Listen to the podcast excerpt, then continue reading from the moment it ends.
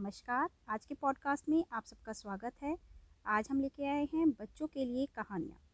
ये कहानियाँ हम अपने छोटे बच्चों को सुना सकते हैं, जिनकी उम्र तीन से आठ साल के बीच में रहती है। बच्चों को स्टोरी सुनना बहुत पसंद है और इन स्टोरी से हम बच्चों का मानसिक स्तर पे बहुत अच्छा विकास कर सकते हैं। बच्चों को फेरी टेल्स की स्टोरी सुनाने की जगह अगर हम ये स्टोरी सुनाते हैं तो उनकी मानसिक स्थिति बहुत बेटर होती है। उनमें अलग ही कॉन्फिडेंस आता है और भगवान के प्रति प्रेम भी भरता है। तो ये हर माँ बाप का फ़र्ज़ है कि अपने छोटे बच्चों को ऐसी स्टोरी सुनाएँ जिससे उनका अध्यात्म की तरफ़ प्रेम बढ़े, उनको आध्यात्मिक पता चले। ना कि हम वही गलतियाँ करें जो हमारे पेरेंट्स कर चुके हैं, हमें फेरी टेल्स की बुक्स पे सुना सुना के हमें कोशिश करनी चाहिए अपने बच्चों को अध्यात्म से जोड़ें, ताकि आगे चल के वो ये ना कहे कि हम भगवान को नहीं मानते। आज की स्टोरीज़ अगर आप अपने बच्चों को सुनाते हैं तो देखिए उनका कॉन्फिडेंस लेवल कितना अप होता है। आगे चल के आपको खुद लगेगा कि हमने अपने बच्चों को एक अच्छी शिक्षा दी है। तो आइए स्टार्ट करते हैं आज की हमारी पहली स्टोरी से। सो so, आज की हमारी पहली स्टोरी है ध्रुव ध्रुव जी को लेके। आप सब जानते होंगे ध्रुव जी के बारे में। भगवान के छोटे से नन्हे से भक्त थे ध्रुव जी जिनकी उम्र सिर्फ़ पाँच साल की थी। पाँच साल के ध्रुव ने भगवान के दर्शन करे थे। सोच के हैरानी हो रही है ना कि क्या सच में पाँच साल का बच्चा भगवान के दर्शन कर सकता है? हाँ भगवान को प्रेम से, लगन से जब भी हम बुलाते हैं तो भगवान आ जाते हैं। ऐसे ही ध्रुव जी की स्टोरी है। तो चलिए, आइए शुरू करते हैं। एक उत्तानपाद राजा थे। उनके दो पुत्र दो रानियाँ थी। बड़ी रानी और छोटी रानी। बड़ी रानी से पुत्र हुए ध्रुव और छोटी रानी से भी एक पुत्र थे। ध्रुव की उम्र पाँच वर्ष की थी। एक दिन ध्रुव अपनी माँ के महलों में खेल रही थी। उनकी माँ पूजा आराधना में लगी हुई थी। ध्रुव जी खेल रहे थे। वो खेलते खेलते अपनी छोटी माँ के महल में चले गए। छोटी माँ के महल में राजा एक सिंहासन पर बैठे हुए थे और उनके गोदी में उनका छोटा पुत्र था। जब ध्रुव जी उनके महलों में पहुँची तो उन्होंने अपने पिता को देखा।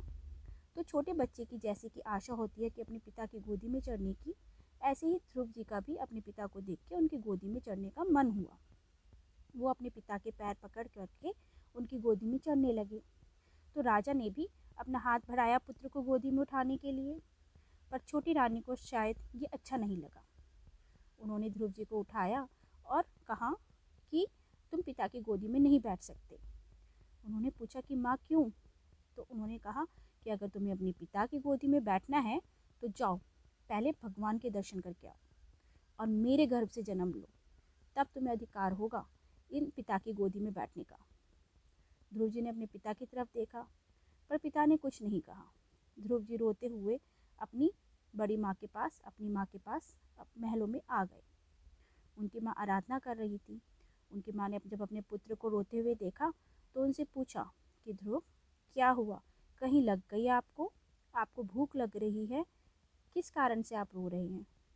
ध्रुव जी ने कहा कि उन्होंने सारी बात बता दी, कि जैसे वो अपने पिता की गोदी में बैठना चाहते थे, पर छोटी माँ ने कहा कि, पहले भगवान के दर्शन करके आओ। मुझे भगवान के दर्शन करने हैं। उनकी माँ ने उनको समझाया कि भगवान के दर्शन ऐसे नहीं होते। भगवान के दर्शन के लिए हमें तप करना पड़ता है। तो उन्होंने कहा कि मुझे तो भगवान के दर्शन करने ही हैं। माँ ने बहुत समझाने की कोशिश करी ध्रुव को, पर ध्रुव जी ने तो हट ठान ही ली थी। माँ ने प्रभु से प्रार्थना करी, प्रभु, आप ही देखिए। उन्होंने कहा, ध्रुव, जैसा आपको उचित लगे, अब ध्रुव चल दिए। माँ ने प्रभु से प्रार्थना करी, प्रभु, छोटा सा बालक है, आपके तप के लिए जा रहा है, इसकी रक्षा करना। जैसे ही माँ की पुकार प्रभु के कानों तक पहुँची तो प्रभु कहाँ रुकने वाले थे? प्रभु ने नारद जी को आदेश दिया कि जाओ, बालक को समझा कर वापस महलों में भेज दो। ध्रुव जी अपने महल से बाहर ही निकले थे। तभी नारद जी आ गए। नारद जी को देख के ध्रुव जी ने उन्हें प्रणाम किया। यही संस्कार है हमारे, कि हमारे छोटे छोटे बच्चे भी गुरुजनों को, बड़ों को देख के प्रणाम करते हैं। ध्रुव जी ने प्रणाम किया नारद जी को। नारद जी ने उनके सर पे हाथ रखा और कहा, ध्रुव, कहाँ जा रहे हो पुत्र? उन्होंने कहा कि मुझे प्रभु के दर्शन करने हैं, इसलिए मैं तप के लिए जा रहा हूँ। नारद जी ने कहा, क्या बात हुई? तो उन्होंने सब बता दिया। तो नारद जी ने कहा, बस, इतनी सी बात। चलो, मैं तुम्हें तुम्हारे पिता की गोदी में बिठा देता हूँ। इतनी सी बात के लिए क्या तप करते हैं कोई? पर ध्रुव जी ने तो पता नहीं क्या ठान ही लिया था कि मुझे तप करके भगवान के दर्शन करने हैं। तो नारद जी ने उन्हें बहुत समझाया, चलो, ध्रुव जी बोले कि मुझे तप के लिए ही जाना है। तो नारद जी ने पूछा, आपको पता है तप कैसे करते हैं? ध्रुव जी ने कहा, कि नहीं, मुझे तो कुछ भी नहीं पता। हम्म। तो नारद जी ने कहा तब उन्होंने एक मंत्र दिया ध्रुव जी को, ओम नमो भगवते वासुदेवाय। ये मंत्र ध्रुव जी के उन्होंने दिया। बोले, इस मंत्र का हर सांस में स्मरण करना, नाम जप करना, इस मंत्र का जप करते ही रहना। ध्रुव जी ने उनके चरण छुए, आशीर्वाद लिया और चले गए। अब वे एक जंगल में पहुँचे। वहाँ पे एक वृक्ष के नीचे एक बैठने की जगह थी। वहाँ पे वो बैठ गए अपना आसन लगा के और ओम नमो भगवते वासुदेवाय, ओम नमो भगवते वासुदेवाय, ओम नमो भगवते वासुदेवाय मंत्र का जप करने लगे। अब भोजन के लिए वहाँ पे कोई व्यवस्था तो नहीं थी तो उनको कहाँ से भोजन मिलता? कोई राहगीर होता, वो उन्हें देख के कुछ रख जाता तो वो भोजन पा लेते। किसी वृक्ष से कोई फल टूट के गिर जाता तो वो भोजन पा लेते। इस तरह से उन्हें समय लगता चला गया। कभी भोजन मिलता, कभी नहीं मिलता। इस तरह से समय चलता गया, पर वो अपने तप के साथ स्थिर रहे। उन्होंने अपने मंत्र का जाप करते रहे। जब भक्त इतना शिद्दत से बुलाता है भगवान को तो भगवान क्या रह पाते हैं?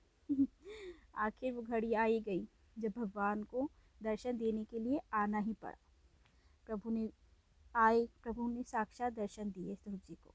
जब ध्रुव जी ने अपने सामने प्रभु को देखा तो वो देखते ही रह गए। उनके मुख से कुछ नहीं निकल पा रहा था। उन्होंने प्रभु को इतना सुंदर स्वरूप को देख के वो मंत्रमुग्ध हो गए। एकदम चुप हो गए। प्रभु ने अपना शंख ध्रुव जी के होठों पे लगाया। तब ध्रुव जी ने भगवान की आराधना की, उनकी वंदना की। पाँच साल का बच्चा भगवान की आराधना कर रहा है, वन, उनकी वंदना कर रहा है, उनके लिए छंदों में कुछ गा रहा है। भगवान ने ध्रुव जी को अपनी गोदी में बिठाया। देखा, तब का बल। जो ध्रुव जी एक राजा की गोदी में बैठना चाहते थे, आज वो परम पिता परमात्मा की गोदी में बैठे हुए हैं। ध्रुव जी को उन्होंने प्रेम से प्यार किया, उन्हें भोजन करवाया और उनसे कहा कि, ध्रुव, मैं तुम्हारे इस तप से बहुत प्रसन्न हुआ। तुम इतने छोटे हो और तुमने इतना तप किया मेरे लिए, मुझे बहुत प्रसन्नता हुई। आज से तुम्हारे नाम से एक तारा तारा मंडल में सदैव जगमगाता रहेगा। उस तारे का नाम मैं ध्रुव रखता हूँ और वो ध्रुव तारा हमेशा रहेगा और सबसे ज़्यादा प्रकाश उसी में होगा। तो आप भी देख सकते हैं। चाँद के पास हमेशा ध्रुव तारा आपको नज़र आएगा और सबसे ज़्यादा प्रकाशवान होगा। तो ऐसे ही प्रभु ने उनका सम्मान किया, ध्रुव जी को प्रेम किया और राजा को पता चला कि भाई, ध्रुव जी को दर्शन हो गए हैं भगवान के।